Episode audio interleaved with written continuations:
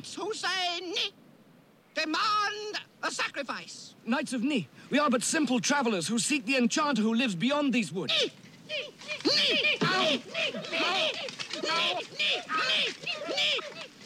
We shall say ni again to you if you do not appease us.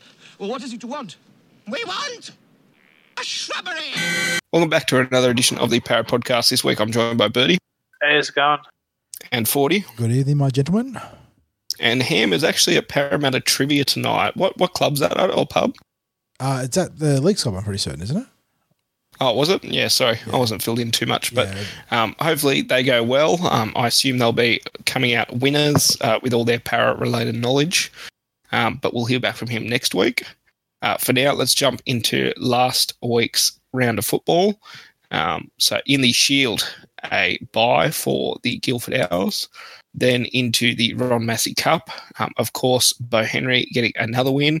Wentworthville Magpies 30 to the Blacktown uh, Workers Sea Eagles 24. Um, as 40's touched on before, they could be the Sea Eels um, with all of the uh, former Eels in there. Every, every Um, but in this game, two sin bins. Every time I see a team list, there's like more ex Eels on there. Like, you know, even guys that were just fringe 20s players from like three years ago.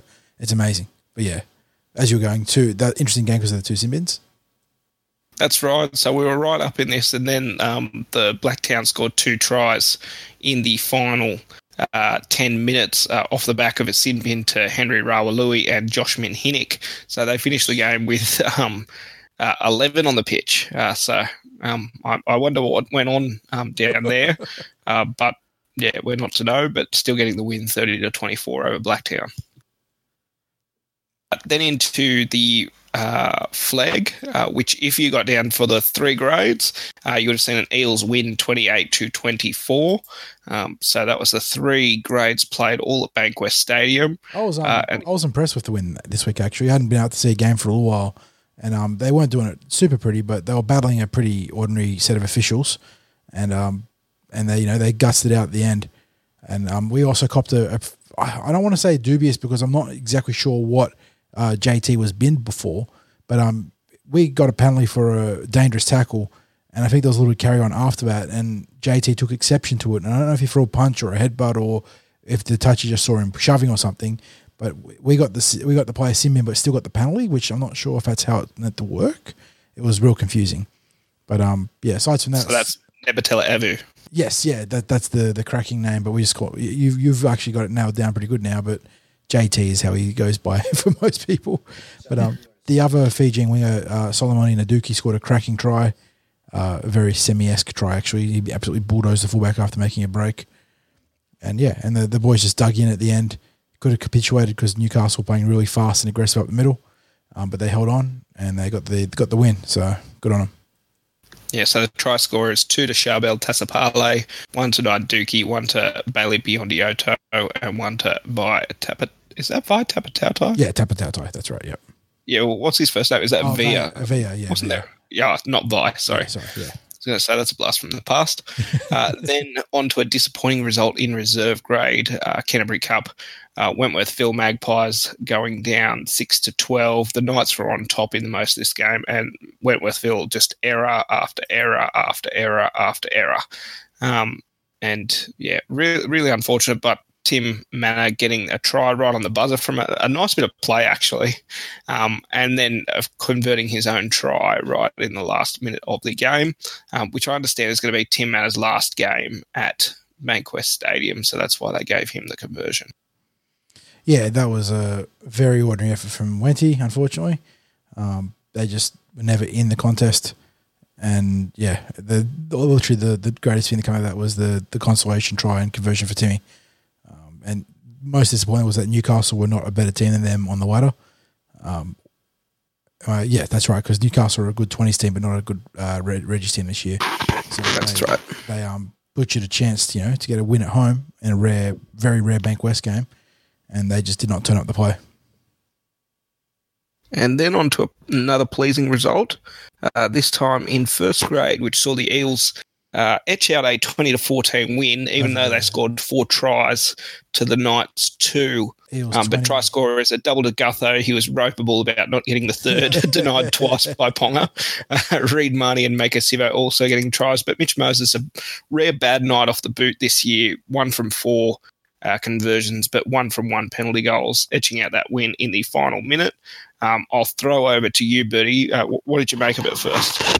Um, I was actually it was a great start. Like we, besides without scoring points in the first twenty minutes, it was a great start. We built pressure. Um, it's just one of those days that um Newcastle just up for the fight in defence. Um, yeah, it, it it's just just our luck how we dominated position first twenty minutes, and then um, Newcastle go down, and they um straight away kick it into um. And he, and he takes his eye off the ball, knocks it on, which leads to their first points. But I thought we were pretty good. Okay, we had more tackles inside the 50 and the 20. But at the end of the day, um, we got the dub. That's the main thing. We're not we're not the Penrith Panthers who are leading the stats for most um, most uh, t- attacking sets in the 20. Like we won. That's the main thing. Um, I'm actually a bit shitty that Ponga, you know, the Ponga tackle. I think it's a sh- I think it's not a textbook shoulder charge, but his arm was I think it is a textbook No. shoulder charge. I think to the letter of law, it's absolutely a shoulder charge. And I, am happy. I'm happy for the rules to change to make wingers and fullbacks be able to make that football play. But as written, it was a shoulder charge, and I don't understand why people were bending over backwards to try and argue it's not a shoulder, shoulder charge. Not you, Bernie, but in the wider rugby league community. Um, yeah, it was a shoulder charge. Yeah, and just Knights fans are a bunch of. I thought Tigers fans were bad, but Knights, Knights every, fans are a bunch of week. dogs and bitches. Like it's funny. Like you know, it's funny. They um they had to go at Manu Ma'u saying, "Oh, he why isn't there a penalty? He he swung but missed." What did Klemmer do? Klemmer made contact. The difference is Klemmer made contact, Manu didn't. And I just find it a real a low act that they will bring in Manu's pass, call him an ex crim. You know what? He's an ex crim, but he didn't probably fornicate a dog. So Oof. fuck you, Newcastle fans, you bloody Oof. rednecks. Yeah. Wow, that went to a place I did not see it going at the Oh, beginning. oh, oh, the Twitter pissed me off. So, oh, and you know, I'm not even trying to piss these guys. I just said Clemens a dog. He didn't shake hands. You know, that's it. Uh, oh, and to, to Klemmer's you know, credit, he did own up to it later, according to Quentin Gutherson, um, Yeah. who, who report, responded to an angry fan on Facebook who was actually calling out Clemmer.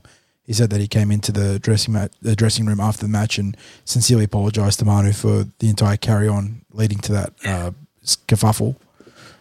Well, was, he was one of the only blokes that can hold their head up after that game. Uh, although he did have a couple, uh, ten minutes of madness at the end of the game, but I thought, yeah, there, there were a couple of Knights players that sort of Well, yeah, it's funny because I, Yeah. I thought we did a great job bottling Klemmer up on the field. No one looked at his numbers, and he still cracked 150 meters or thereabouts. So you know, it just shows you the caliber player he is. And yeah, it's hard to. I know that what he did to Manu on the field was dumb as far as the um, giving them the business right in the throat. But it's it is hard to you know point the finger and, and get particularly mad at a bloke that gives a shit that much that his team is not winning. Yeah, well, he knows that the season was on the line Exactly. in that game, and um, yeah, that that might well be their season done, unfortunately. But um, yeah, sorry, forty. What, what did you make of it? Uh, well, it was good to see the Parramatta Eels 20 defeat the Newcastle Kalyn Pongers 14 to start off with. That was um, always a positive thing. I know it, it's not his fault, but the, the media circus around Cowan does get a little bit out of hand at times. But in, in his defense, we're, we're starting to see the classic Australian media tall poppy syndrome being enacted, where they've built him up for so long, and now they're starting to nip at his heels with the um, the scythe and try and cut him down a little bit. But uh, aside from that, I thought it was a really high quality match. If it wasn't for those um, two cracking top four uh, battles on Sunday, it was probably going to be in the in the running for match of the round. Uh, Newcastle did turn up the play, and you know, and we we had our um had our bundle pretty well this week, and I think that's been highlighted by Brad Arthur in the post match, as far as that now he can start to trust the team a bit to deal with the adversity and, and dig their heels in when the game gets tough. Um, but on an individual level, I really liked what our spine brought to the table. I thought that um, Reed Mahoney was really clever around the ruck again. Some great kicks, taking the pressure off Moses as the primary kicking option. Um, and that little work piece he did with Junior was fantastic. Um, I don't know how if that was 100% like a chord shot or if it was just a little opportunistic wraparound, but that was um really good. Uh, aside from that, it was oh, oh the other thing that was really cool was the uh, Maika Sivo story that came out of that week about the club uh, flying his father out uh, in secret to catch him at the captain's run and get him into see his first game in like six years. They'll just want to be uh, careful with the salary cap situation because I understand that that does go Yes. against the salary cap. We Yes. found that out with. Didn't they do that for Fui Fui? They flew his family yeah. over or something. Then, um, conversely, that same year, I think Billy Slater might have had family flying up for a, it was like a milestone game for Billy, like would have been like 200 or something, and it didn't count in the cap. So once again, it's rules for some and not for others. So, but yes, it has counted in the cap in the past. Uh, That's stupid. Like Oh, it- honestly, like if it, once again, if the NRL just had an ironclad set of rules where this stuff was, you know, black and white, uh, this is going to be against the cap and this is not, it'd be a lot better. But yeah, it's it's all like, discretionary. like ha- like you're honestly telling me like when we're going to negotiate with players, right? We're going to be like, hey, listen, here, um, we're going to give you 500k in the cap, and for a one-off game, we're going to fly your family out. Like you honestly think it's a like when you took cheat the salary cap, it's what you do to bring them to the club, and I don't think flying out your family members because that's that's what you should be doing. It. You look at the AFL, right? Whenever a debutant makes whenever a kid makes a debut, the, they fly the whole family out. Like it should be standard practice. Like fly a family, and like that's why I don't understand why or how we got done. Like it's just so stupid. It just seems as if as if um there, were, there was a time in the club where everything we did was getting pinned for, and that's just one sh- you know stupidity. Like oh. But uh, aside from that, um, it was good to see the forwards step up without Kane in the team. Um, he was a late scratch with food poisoning, if I'm not mistaken, which must have eaten some That was dodgy. the report. yeah, some some dodgy food either the day of the game or the day before, which is never good. Um, but yeah, I thought that Daniel Alvaro wasn't flash, but he did his job. Junior was fantastic. Um, Shaun Lane had a big game. Manu was Manu. Um, the the two players on the bench I thought that did well was uh, Murata did great. He was awesome off the bench, and I thought Dave Gower was really solid. But uh, the other two bench forwards were quite disappointing in uh, Peni Terepo and, and Tepai Moeroa, especially Tepai. Peni got 15 tackles out, I think, but Tepai had like five tackles, two runs for 14 meters, and an error. But beyond that, he also had that um he was out of place on a couple of um decoys. I don't know if you guys picked that up, but he um nearly got falconed because he was like right in the in line of a cutout pass that was going right. So Yeah, he did duck his head out of the way. yeah, Um, all right, well, I'll just get to some stats, which was 57% possession, so clearly won that battle, and then 89% completion rate, uh, also very pleasing, outgained 500 metres. Um, post contact meters about 130 more. Uh, tackle breaks 28 to 20. Three line breaks to none.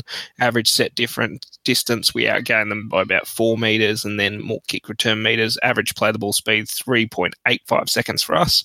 3.42 seconds for Knights. Um, that's something I'll touch on in a sec. Um, kicking 637. So they had a couple more um, kicks, but forced dropouts four to one, and two of those forced dropouts coming from forwards Shaun Lane and Nathan and, Brown. and Dylan Brown's Matai Morula for an off spinning shank kick that uh he kicked too deep in the in goals and it just broke right hard, and we ended up getting a line dropout out of it. Yeah, a little bit of luck. Yeah, um, bit, so yeah. we'll, we'll take that. We'll- we'll do, we'll do. and Shaun Lane. Oh, sorry, no, Shaun Lane didn't get the repeat set, did No, he? he He, he kicked it and metre it went out one meter out. So yeah. no, sorry, that was incorrect. Um, but Nathan in any Brown event, showing that, effective that junior halfback experience right there. effective uh, tackles 92%. Uh, Knights had to make an extra 70 and missed tackles 20 to 28 and eight ineffective, ineffective tackles to 23, six errors only, and conceding four penalties to the Knights, eight. Uh, in, both teams used all uh, interchanges plus two he- head injury assessments for Knights and one for us. Oh, who went off for a HIA? I don't remember that. Uh, Good question. HIA. Yeah, it says we used one HIA, but I can't recall. Um, I don't know. Uh, in any event, one more stat that come out of it is that um, after 21 rounds, Mitch Moses has um, kicked for 11 forced dropouts, but has not kicked any that have gone dead and resulted in a zero, zero seven tackle set. Um, so yeah, that's just one stat just to show what level Mitch Moses is playing at this um, season, which I thought I really highlights his control um, coming through, and, and that's something I saw on the weekend was certainly his control. Um, but I thought this is sort of like I know Knights are, are really battling to try and make the eight now, but I thought this was sort of like one of those final sort of matches. Um, Newcastle were right up off their line. Um, I would say within the ten. they'll Um, and- yeah, and that that's their credit. You know, you do push the whistle when, whistle when you can. Um, but yeah, they were they were playing very aggressive in defense for long stretches of that game. And it certainly shut down for that edge raids. I thought we were a bit too sideways. I thought there was going to be room back up through the middle if we were to turn it back in, um, just because their edges kept flying up. Um, and I'd say we're offside a lot of the time, but um, that's how it was. But then you saw um, Mitch Moses kept them honest uh, with that kicking behind, and then of course uh, Dylan Brown. Uh, keeping them honest with that one for Sivo for that try Dylan- right in the Brown corner that I was my- in. Didn't read my coaching point. You're always dummy when you get to Kalyn Ponga on a line break because he always cheats on either the interception or does what Jared used to do so well, where he sort of swivels his hips early in order to be able to get round and chase the the pass. Um, but yeah, Dylan obviously summed it up on the next play or the play after to get Maika Sivo over. But um, yeah, I like I like the um, the homework they did for the uh, second Gutherson try. The the kick ahead was fantastic. They obviously Yeah, identified that. Kalyn, Kalyn was um prone to either being in the line or being out of position there. And uh, yeah, they exploited that. But also. Moses ran directly at Ponga for that before he kicked, so he certainly identified Mhm. where he was in the line. there you go. Um, and the other, the other stats to come out of, um, so six tries scored, five off kicks. So if we're playing to, uh, is it Mary- Madge Maguire? Mary Uh, no, not Madge McGuire. Mary McGregor. Yeah, that, we didn't Only one try was scored. That's right. And that was the one of Reed Mahoney sort of scramble from, a that was from Junior Paulo offload, wasn't it? Yes, that's right. That little wraparound play near the goal line, which was real, really well done. Yeah, and so at the back of that, yeah, I thought I thought we could have been better, especially the conversions would have made things uh, simpler. Um, but I thought that we came up against a desperate Knights team that has been a bogey team for a long time. What was it? It was we'd only won 11 two from our last thirteen. That's right. They won 11 or 13. Sorry, yeah, we went same stat but different ways. Yep, and the crowd attendance twenty thousand, which was nice to see a fair few more people out there. Um, although there there was still a fair few empty seats up the top, so it'd be nice to fill that out a bit more. Um, other than that, yeah, I thought we completed well. We we created four tries. Um, that one from Takairangi, the bat back first to Clint Gutherson was fantastic. Um, although I Can we can we talk I- about can we talk about the player that can drop a regulation grubber kick at the start of the game, but finish the game by channeling prime Billy Slater and and jumping on that shanked forward kick that um was in no man's land. He slides in like a professional, calls a cucumber, and takes it like uh, on his ankles. Uh, sorry, at ankle height, sliding forwards. Like that is just that encapsulates Brad Takairangi. He's the enigma wrapped in a riddle, uh, wrapped in like ancient Hebrew, or sorry, ancient Hebrew, ancient Egyptian hieroglyphics. And if you want to read a bit more of that, 40 to the post game grades this week. um, so the, the Cook Island control tower That's it. That's my boy. comes up trumps, but I assume so. Is it Fergo expected back? Is it next round or the round after? I think I think Brad said in the media around twenty three ish. So that Okay. will still be a little bit off. The Broncos game. That would be the Broncos game up in Brisbane, I think. Yeah, is it? It would be. It's mainly Yeah, the I finish think the that's- season round twenty five, and then or Dogs is the Bulldogs 24. game? I can't Oh, might. Bulldogs game. Yeah, that's it. No, because Bulldog. No, we play. Titans, Yeah, we play Bulldogs. away Titans away. Then we'll play Bulldogs Round twenty three home. would be Then we play. Bulldogs. It would be round it would be Broncos. Bulldogs if round twenty three because it's uh, Okay. yeah Titans, Dogs, uh, Broncos, Sea Eagles. Okay, too easy. Um, all right, well, I think that about wraps it up. Um, another pleasing win, and um, I was just listening to the um, the NRL NRL fantasy podcast. So apparently, we've got the easiest draw in the last four matches. Uh, you'd think we've sealed a spot in the finals now, um, so it's a, a a run to go on and try um, consolidate that fifth or sixth position. I still think the top four might just be out of reach. Um, if cards were to fall our way, I know both the Raiders and the Rabbitohs have a tough draw. So do the so does Manly. Um, we could potentially finish in fourth if we win all of our games. I think, but again. It, it's a it's a bit of a long shot, and we're we're subject to other teams uh, dropping off. But we can certainly finish in the uh, fifth or sixth position, uh, depending. Uh, that that's within our own destiny without uh, having to rely on other teams. And with the head to head against Manly, that'll probably end up uh, deciding a, a good chunk of the ladder positioning for us as well.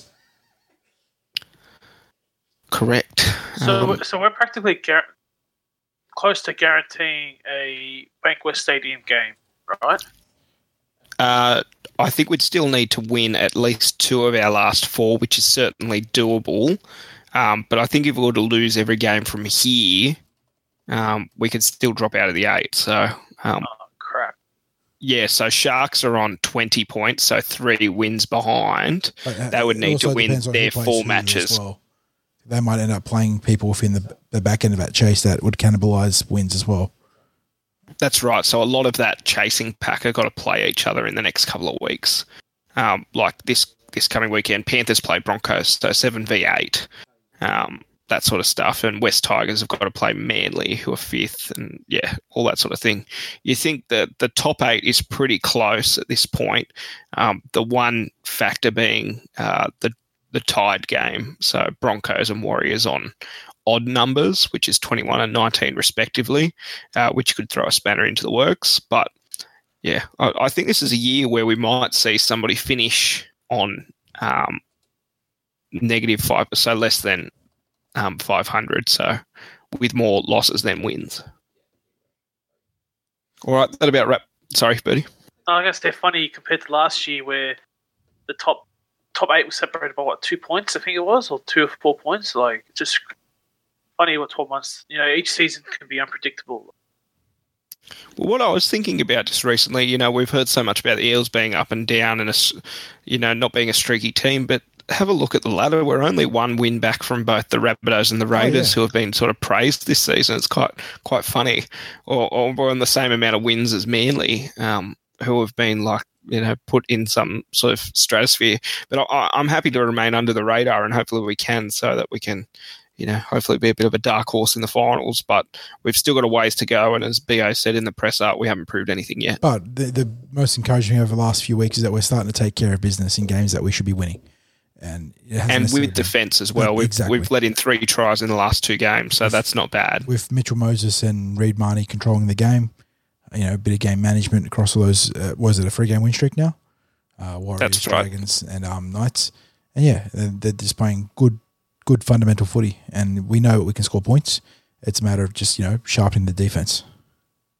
And and just one thing, sorry, we didn't touch on in the game is is still that benching of Reed. I, I think that really takes the juice out of us. Yes. Just before half time, I'm not quite sure. I was uh, again, I was listening to, I think it was one of the NRL fantasy podcasts. Apparently, he's got some sort of niggles read. Um, so from what they were saying, this is being used just to manage him up until you know close to the finals. But then we'd expect him to be playing 80 minutes when we do get to round 25, and then first week of the finals. So I'm not entirely sure if that's true, but if that is the case, I can sort of understand the position. I don't, I But mind- I'd still query why idea, you wouldn't yeah. have yeah given, salmon. Given, given what Tepai and Terepo were giving us off the bench, which was a combined like 28 meters and 19 tackles, like why wouldn't you just put you know Salmon or McKilrick or someone like you know it doesn't have to be a great player, but someone that can because it's not so much about Gutherson being shit at hooker. He's actually a pretty handy emergency hooker. We've seen that. He's pretty queen with his service. Uh, but it's all about you know the fact that Gutherson's one of our most integral attacking players out wide, and he uh, doesn't he lead the NRL with um try assists at fullback, like the Probably, I, I don't he's, he's, understand. he's right up there. See, I'm thinking it's something to do with defensively, like um, fixing it. Like, no offense to Reed, but can, I don't think he can handle 80 minutes of constantly tackling. So I'm thinking that's it's more of a defensive um, uh, tactic. If that makes sense. Because Morata's been solid in the middle. Like I've no, I'm not being biased, but when he's on the edge, he's, he's, he's prone to jersey grabbing or you know swinging Yeah. up. But he's No, when he's driving his shoulder. fair. He's very solid. Now Murata was hitting pretty hard on Saturday night. Um, he was running running hard and hitting equally equally hard, so that was very encouraging to see. Uh, but oh, And- the other, and- sorry, the other thing I was going to mention is that, geez, the trajectory of the two Mitchells in that game has um gone very different ways from the mid season, hasn't it? With um, Mitchell yeah, Pearce. Origin sort of broke Pearce, and he won this time. So he had he had that he was challenging Jarryd Hayne's record for most man of the matches in a row and fell one short, and then got the Origin breakthrough and sort of just fell off the the side of the earth.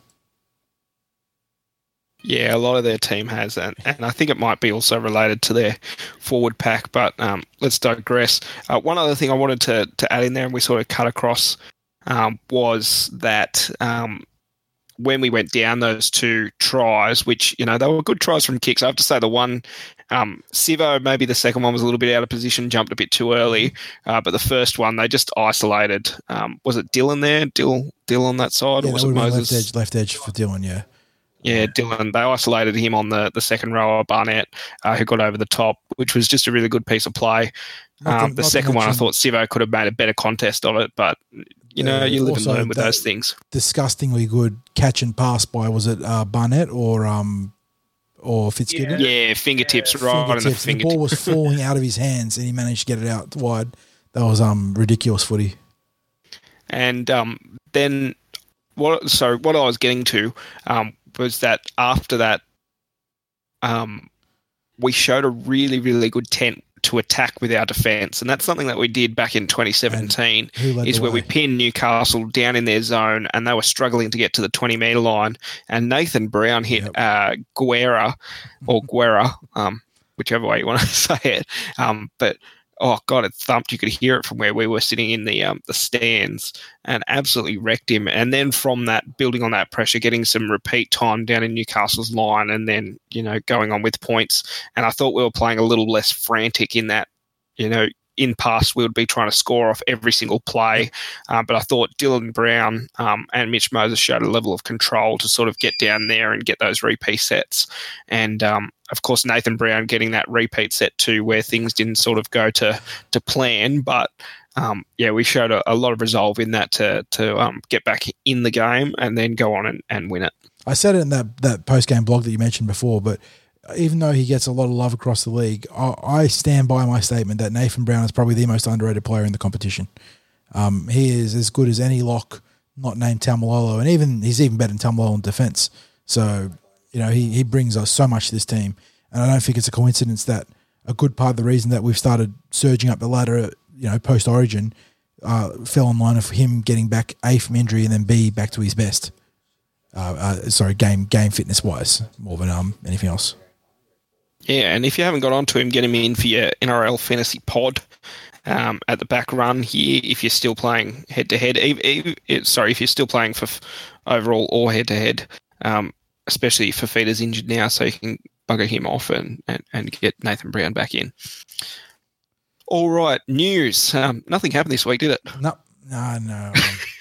I mean, some some some of our forwards probably had a little bit of white line fever on, on Saturday night, but um, you know, Well, he certainly had white line fever last year. It wasn't Nathan. Uh, it wasn't Shaun Lane one of the, the top try scorers for the He was- for Manly last year. We, our recruitment strategy was like cleverly built on the Roosters' top try scorer, uh, the Penrith's leading reserve grade try scorer, and then um, obviously Manly's leading try scorer for eleven, I think it was, uh, Shaun Lane.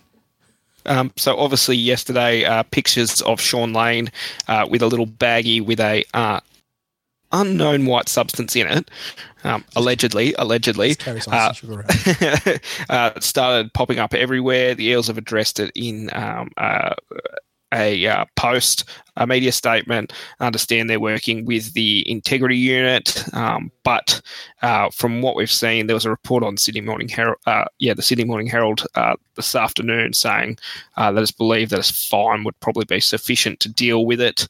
Um, now, I just want to preface this with: don't do drugs. Drugs are bad. Okay.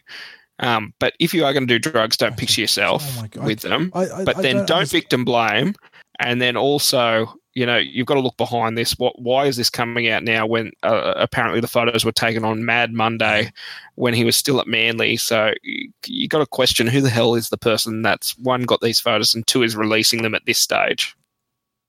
Yeah, I agree that the, the, the, the Parramatta is the only club that's been um, a victim of this in, in regards to very you know dubious timings of um of uh Latrell copped it just before, right, even though that photo was found not to be him. But yeah, um there's unfortunately the game has a lot of people involved in it that don't really care for the game. So I think that's an extension of it. But yeah, going back to what you said, I just uh, like I said, don't condone drug use. But if you if you're going to do something stupid, do not make photographic evidence. Like, come on, guys. Uh, and this isn't just Shaun Lane. This is everybody rugby league player. It feels like, you know, and it's you know not just drug use. It's also the shit that happened at Penrith. You know, like don't if you're going to do stupid shit, don't incriminate yourself with documentation. Oh my god. But yeah, it's disappointing that it came out. Um, if a fine is sufficient, I'll be very happy because he's been a very important part of our uh, our team this year, especially with um, his combination with uh, Dylan on the left edge. Um, and yeah, he's he's been named today, so the club obviously uh, we've been pretty in the past being pretty proactive with um the NRL integrity unit and standing down players. Um, Kenny Edwards, obviously, for some of his indiscretions in the past and uh, and whatnot. So the fact that he was named sort of bodes well. I think the fact that the NRL was going to be taking you know in, like swift and aggressive punitive action. So that's good. You have anything to add, Bertie? Um. Oh, listen. At, at the risk of being uh, abused, but what were you talking about before? You talking about the Shaun Lane The thing? Shaun Lane, yeah, uh, Oh, yeah, just- mysterious white substance picture. um, personally, personally, as a personal thing, I I have zero interest in drugs. I've never taken a single illicit drug or anything like that. Like I've I've got zero interest in that shit, and I don't. You know, some people do it, but I just don't see the point in doing it. Like literally, I don't even see the point in. Like, how does that make your life better? And if it's just a prank and he's just you know doing it for shits and giggles, it's a serious prank. It's like up there with like you know, it's just I don't know. I just I just don't want us to get punished like with the whole you know Nathan Peats had a similar not a similar saga, but he had an incident at another club and we got punished for it. I just don't want us to get punished for um, uh, another club's uh, when he was at another club. It, it it reflects more on what was going on at Manly then, because if it's true, then, surely he isn't the only one going Well, around. that, that's so- a good point. Is that the negative press should far more be circulated around Manly than Parramatta here. Not that the media's gone out and, and lampooned us, but you know, if any anyone's going to cop it, it should be Manly because you know he's not doing that in isolation on Mad Monday. You know, players don't celebrate Mad Monday by themselves. So and um, also because if also if even if it is a, if it's a prank, I'm just, I'm thinking best case scenario it's just a prank. It's not real, not real substance. But look what's happened with Corey Norman now. He's getting tested more frequently than others because you know because he's got the history. you got target on Yeah, your back. once you so, got the target on your back, that's true. That's a good point, Bertie. so like he's just I don't know. Hopefully it's just him being a prank, uh, doing a prank. But yeah, don't do Uh, drugs, kids. Like regardless of like what happens, it's certainly going to be a what I hope is a, a significant wake up call for them, whether it's a prank or real or he gets suspended or just a fine. Um, you know, he's he's hurt the team, and obviously it wasn't in his time at Parramatta, but with us making a charge for the finals, something that he did in the past has been able to be used against him, and has um put us in a you know less than favourable position. Yeah. All right, and then the next little bit of news is being linked to uh, the uh, elite David Fifita at Brisbane Broncos. Uh, so, um, from what I understand, it's they'd be attempting this from November because he's not off contract until 2021. Um, well, we all know what that means. The the fact, assuming that if we were seriously in the you know in the line for signing him for 2021, or sorry, end of 2021, no, end of 2020 for 2021. Um, that's right. con- contracts don't mean much, and how many players do you see signed out oh, in over 12 months in advance that end up you know making a mid-season transfer to their new club? So, if you know, be all on board that sign if it, if it does end up happening. He's an awesome player, awesome um, edge talent, and that's something that our team definitely needs with Manu uh, moving on. Well, hang on. So when's he off contract? End of 2021, End of right? end of next season, he's off contract. End of so he'd 2020, so it would be for the 2021 season. Because I didn't want us to be like another Dylan Brown Warriors where we can't. Oh, and that, sorry, I know, but I know that you're you're the, the big boss here, but that was something that was mentioned in the media this week about Dylan's um keen keen and eagerness to get his contract settled with the Eels, which was good to see.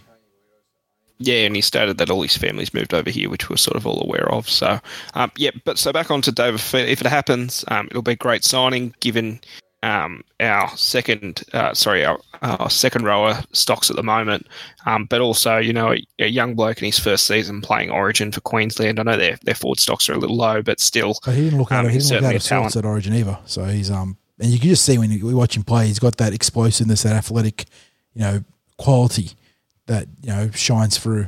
So yeah, he'd be an awesome, awesome I've recruit got, I've, got, I've got a proposition. Would you rather pay for Fifita 600k a year, and so for four years, or would you rather pay Jai Arrow 800k 800k for four years? Fifita's Do you want value. success straight away or long term? Fifita, if you, if you're talk, if those two values were anywhere close, I'd take Fifita without it without. I'll blinking. take Fifita, but like I'm talking about like because Jai Arrow can help you day one. Like for Fifita, I'm thinking in a couple of years when he's more I, seasoned. I still think Fifita can still help you right now. I now. think he'd be a difference maker for us. Yeah, like he, he'd have his like you know rook, not rookie but young guy slip ups as he you know, gets used to first grade. But I definitely uh, for those two because you're talking about a, another quality, you know, not great but quality top thirty player. You know, with that 150 to 200 k that you're saving a year, so that's um that's huge. All right, well, that'll wrap up the news. Then on to previews on Sunday, the 18th of August at 12 noon, Wentworth Park at Guildford Owls taking on Sydney University. This is the Sydney University was touched up like 82 points to Lost to something the- by, Yeah. um, yeah, by the Eagles a couple of weeks ago. So hopefully they should be getting a win in that grade. Then on to Ron Massey Cup, 3 p.m. Ringrose Park, Saturday the 17th of August, taking on the Penrith Brothers. Uh, you'd expect uh, Wentworthville to get a victory here, although is no, it's the Marys that are up in the top, not Penrith Brothers. Um, but yes, you, uh, yeah, Brothers are in 11th. They should certainly get a, a, a victory um, there. And then on to Jersey Flegg, you've got the Manly Sea Eagles in 14th position. I'm just going to ignore that. Uh, Eagles in 11th position at 11 a.m. at Laybutt Field. Um, so there's a couple of ins and outs here. Uh, Jesse Cronin back in, Tafua Afu and William Key, uh, all returning. Uh, Nebatella Evu doesn't seem to have copped any suspension after that sin binning, so it must have been too um, egregious. But then again, uh, you've got Hollis and Hughes starting in the props, so uh, should be getting a win in this grade. That's that's the expectation, isn't it? Like when you talk about the ladder difference and the quality of the team, for sure. And then yeah, earlier. Oh, have they played them this year? I can't remember. When I've just checked on the previous meetings, beat them 22-14 last year and 6-38 last year as well. So, um, yeah, you'd ex- be expecting them to win. Um, but we'll just have to see how that plays out. It is at Manly's home ground. Uh, then on to the Canterbury Cup, which we'll see um, again up against Manly. Uh, Blacktown uh, Workers Sea Eagles taking on Wentworthville Magpies, but it's Sunday, the 18th of August at 3 p.m., also at Laybutt Field. Uh, now, into that grade, I'm just getting the team list. Um, so, Tep Moeroa comes down, something we'd sort of been calling for, uh, not against Tep, but if he's going to Union and, and the contribution he gave on the weekend, um, I think there's some other players that can come in and do a job. Um, but you'd be expecting them to to get a win in this this grade too, um, if they can put it all together, which they haven't done recently. that's a big if, isn't it? Well, one player I did want to actually touch on from reserve grade last week, um, you know, a couple of people really like him, but we've sort of pulled out his flaws and whatever else. But Greg Leleisiuao was very dangerous every single time he ran the ball. Oh, it's it's that's um, never been a question of, of like how how dangerous he is with the ball in hand. He is an absolute wrecking ball, and like you know, he plays against a lot of either you know fringe NRL prospects or you know uh, back end actual NRL players that have been dropped or coming back from injury, and he has no issues breaking tackles. It's just that I don't think he provides the same uh, application defensively and and to the finer aspects of his game that he does. You know, as far as running the ball, because he's an absolute weapon with the ball in hand. Yeah, I just I wanted to single him out and say that he was really dangerous in that game, especially when everybody else kept dropping the ball. Yeah. seemed to be the He- only he one was, doing He well. was making you know fifty, like, you know, working off his line. He was making you know twelve to fifteen meters and getting away offloads. Um, and I know he at the end of the game he sort of got away an offload that was intercepted, but I, I forgave him that because we were chasing two tries at that point in time prior to Tim Mannah scoring on the buzzer. Um, so that was fine. But yeah, he, he's an absolute weapon with the ball in hand. That's why it's so frustrating seeing him not quite kick on to where he needs to be because you know the NRL shown that you can fit a smaller winger or back into the team if they, they bring the right tools there. You look at the um the likes of um uh, Solomon Akato in the past, Conrad Hurrell, um, even like someone like uh, Nofoaluma, who Nofoaluma, yeah, sorry, Dave Nofoaluma for the Tigers and uh, for the Warriors, Fusitu'a is not exactly a giant either. So yeah, the, the the opportunity was there for him, and he just hasn't quite kicked on.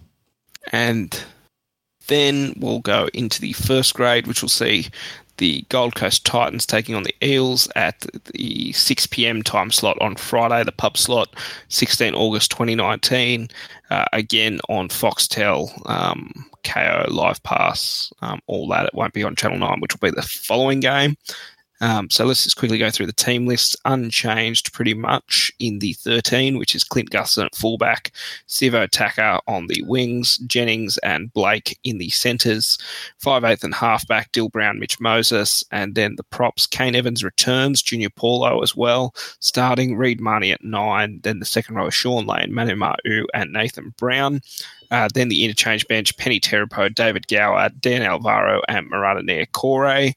Um, and then the extended, oh, sorry, the reserve bench is Tep Moeroa, George Jennings, Stefano or Duikel Manu, and Will Smith. Um, just before I get into the other team list, Waqa Blake, he's so close to, to getting into space. Having a monster Um, game, isn't he? He's, he's so close.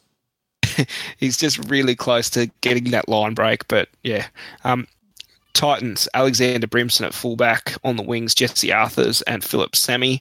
Uh, centers Callum Watkins and Brian Kelly, 5'8 Tyrone Peachey, halfback Riley Jacks. Then in the forwards, Jarrod Wallace, Jay Whitbread, and then Mitch Rein at hooker. Nathan Peats has been pu- pushed pushed back to reserve grade rather. Uh, second row, Kevin Proctor, Sam Stone, and Jai Arrow comes back. He's been back two weeks now, I want to say, from injury at lock. Then the interchange, Michael Gordon, super sub. I thought his season was done the other week.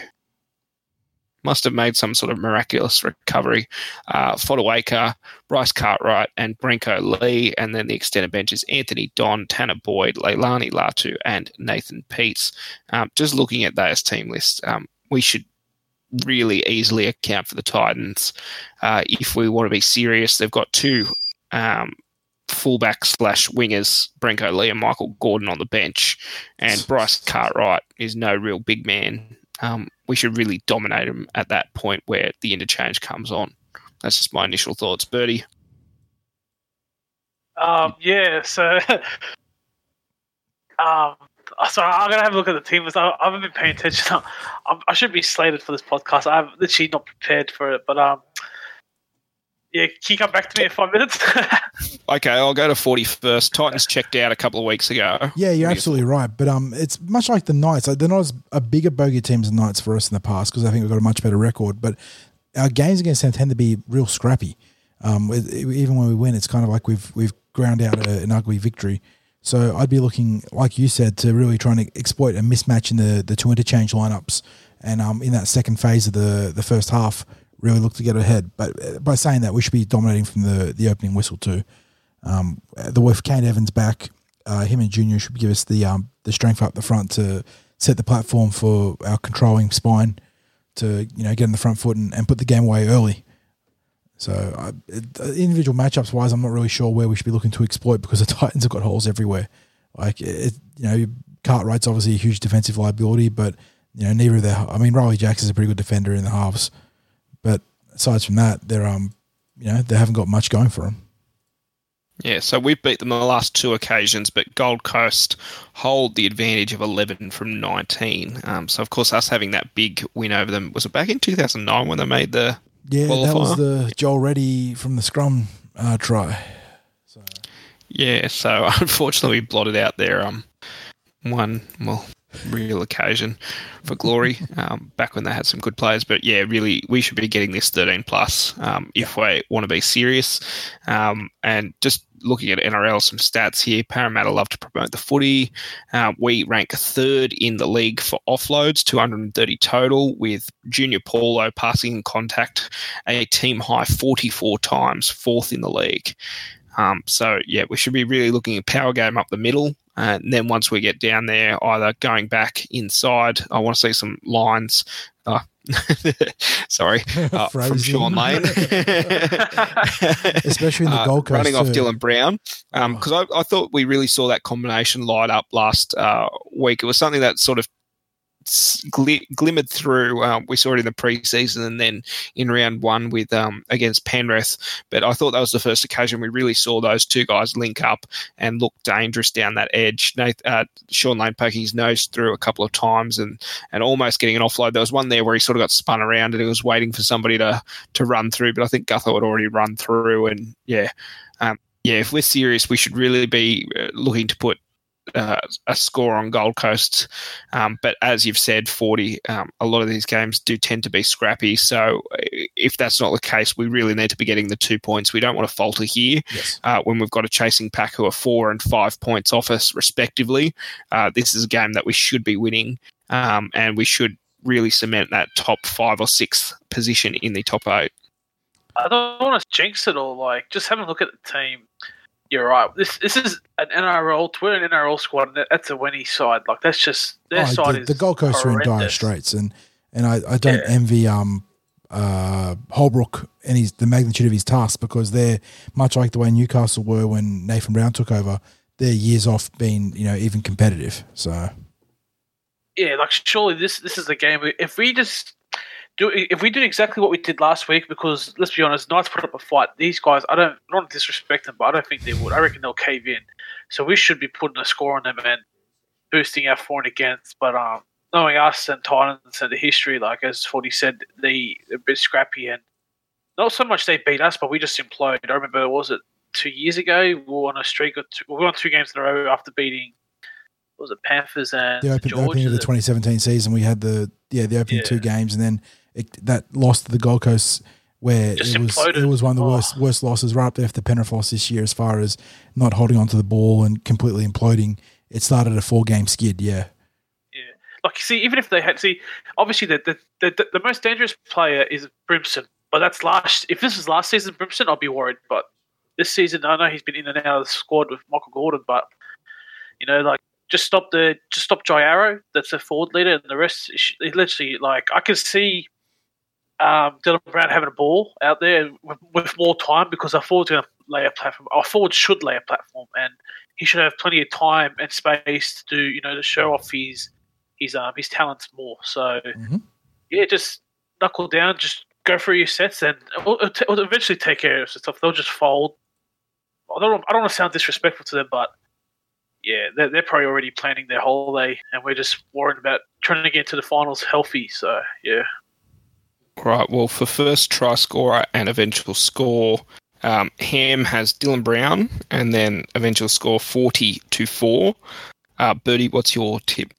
Yeah, I'm going to go with uh, Maika Sivo, first try scorer, and I think he's going to score a hat trick. Um, and we're going to win oh, 48 nil. I reckon we'll keep it a shutout and yeah. So um, yeah, just the main thing, just keep your errors. If we if we minimize our errors to like say three or four, we should win it easily. But yeah, just you know, we're gonna try and take the try just try and put the result out of their way as soon as possible because as long as they're still still in the fight, they're gonna think they got a chance to win. It's gonna be a scrappy game. So yeah. And then to you, 40. I feel like the smart money's on one of our back three to get the first try scorer, but I'm going to go against smart money because, you know, that's really clever. Uh, give Nathan Brown a shot at first try scorer and got to tip the Eels to win here. Um, I'd like to get a nice little four against boo, uh, boost, but uh, geez, I don't know. I feel like it's either going to be a, a scrappy, you know, 22 14, 22 16 victory or a big 38 to 6 victory. Sorry, just cut it out.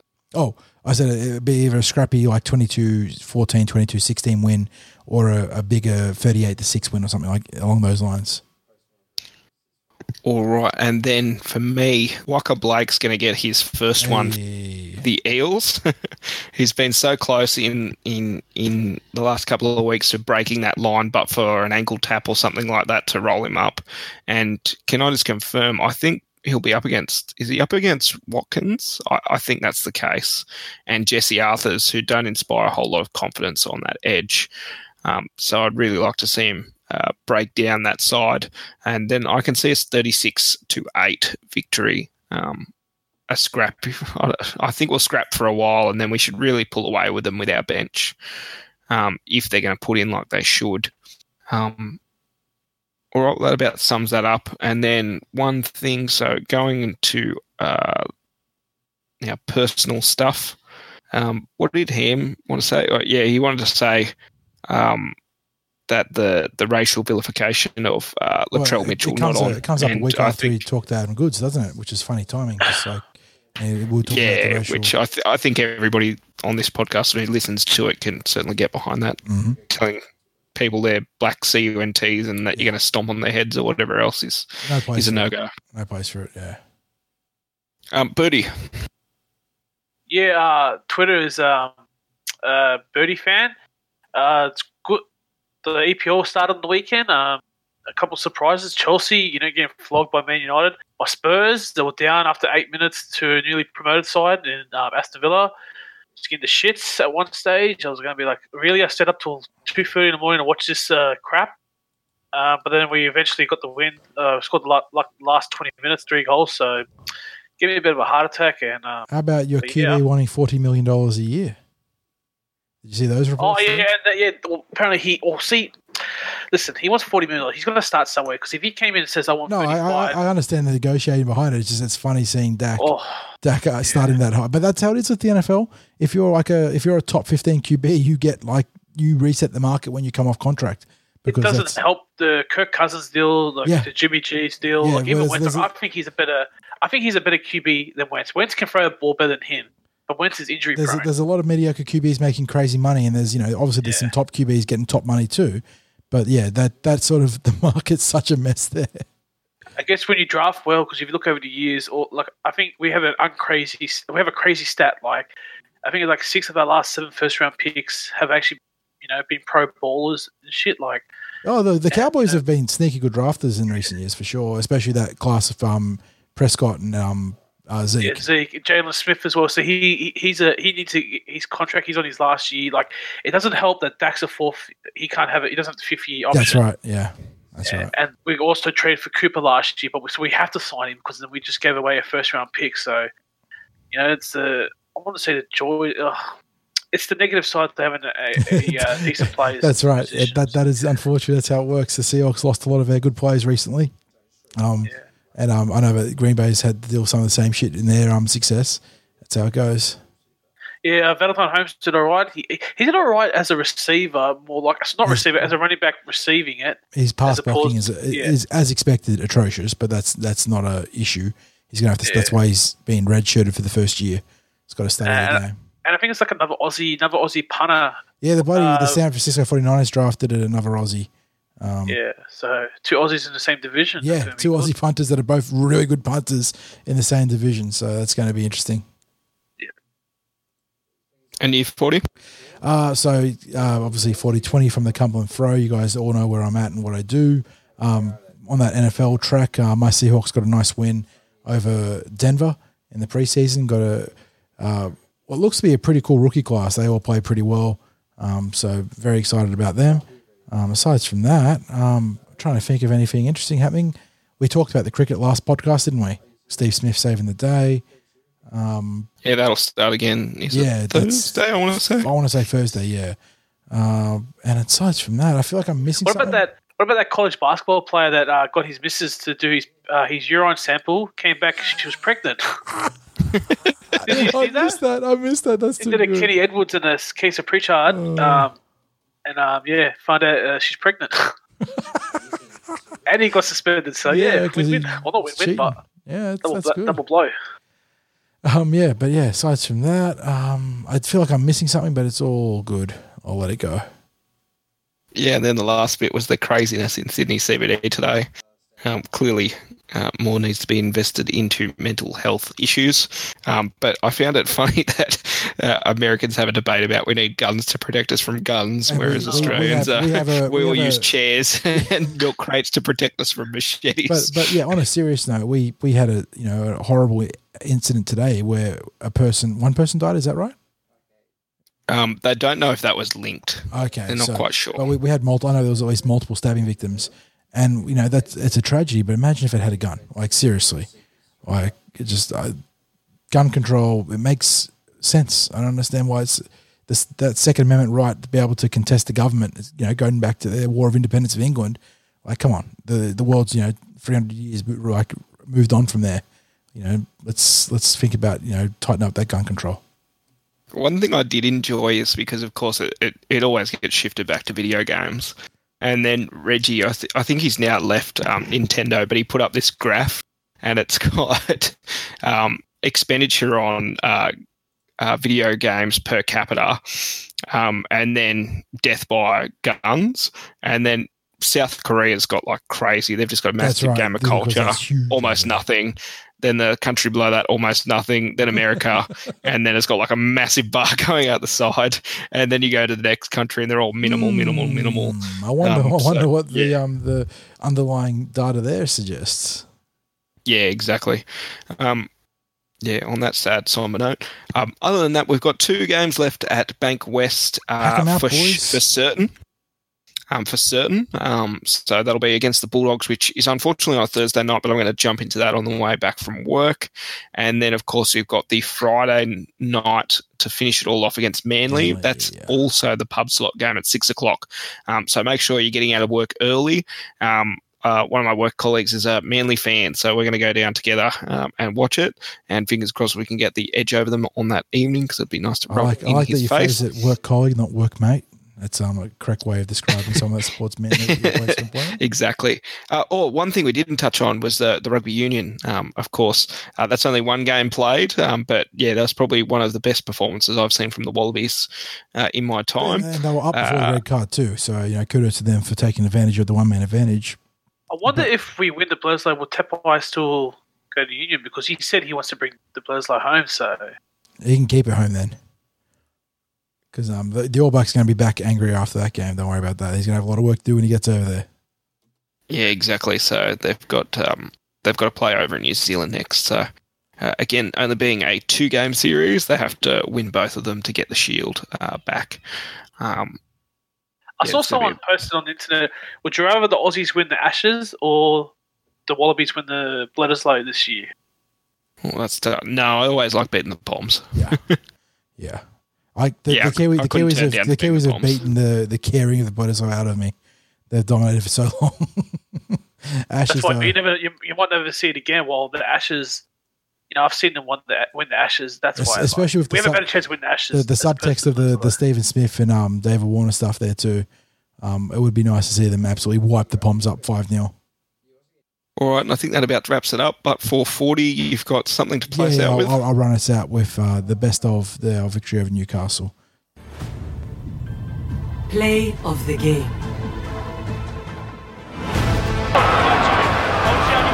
Here's Paul Oak for Lane. Geez, Lane's threatened, and now he gets the offload to Dylan Brown into the backfield. Two on one. Here we go. Gutherson. Ponga's Ponga got him. chasing. Ponga Oh. gets him down. Brilliant. Gutherson. Run down here at Bankwest. Now, Jennings. Moses. Moses has a go. Runs into Matautia. How are they hanging on the Knights? Dylan Brown again. Taps in a kick. Here comes Sivo! Maika Sivo gets there first! And he scores in front of his dad.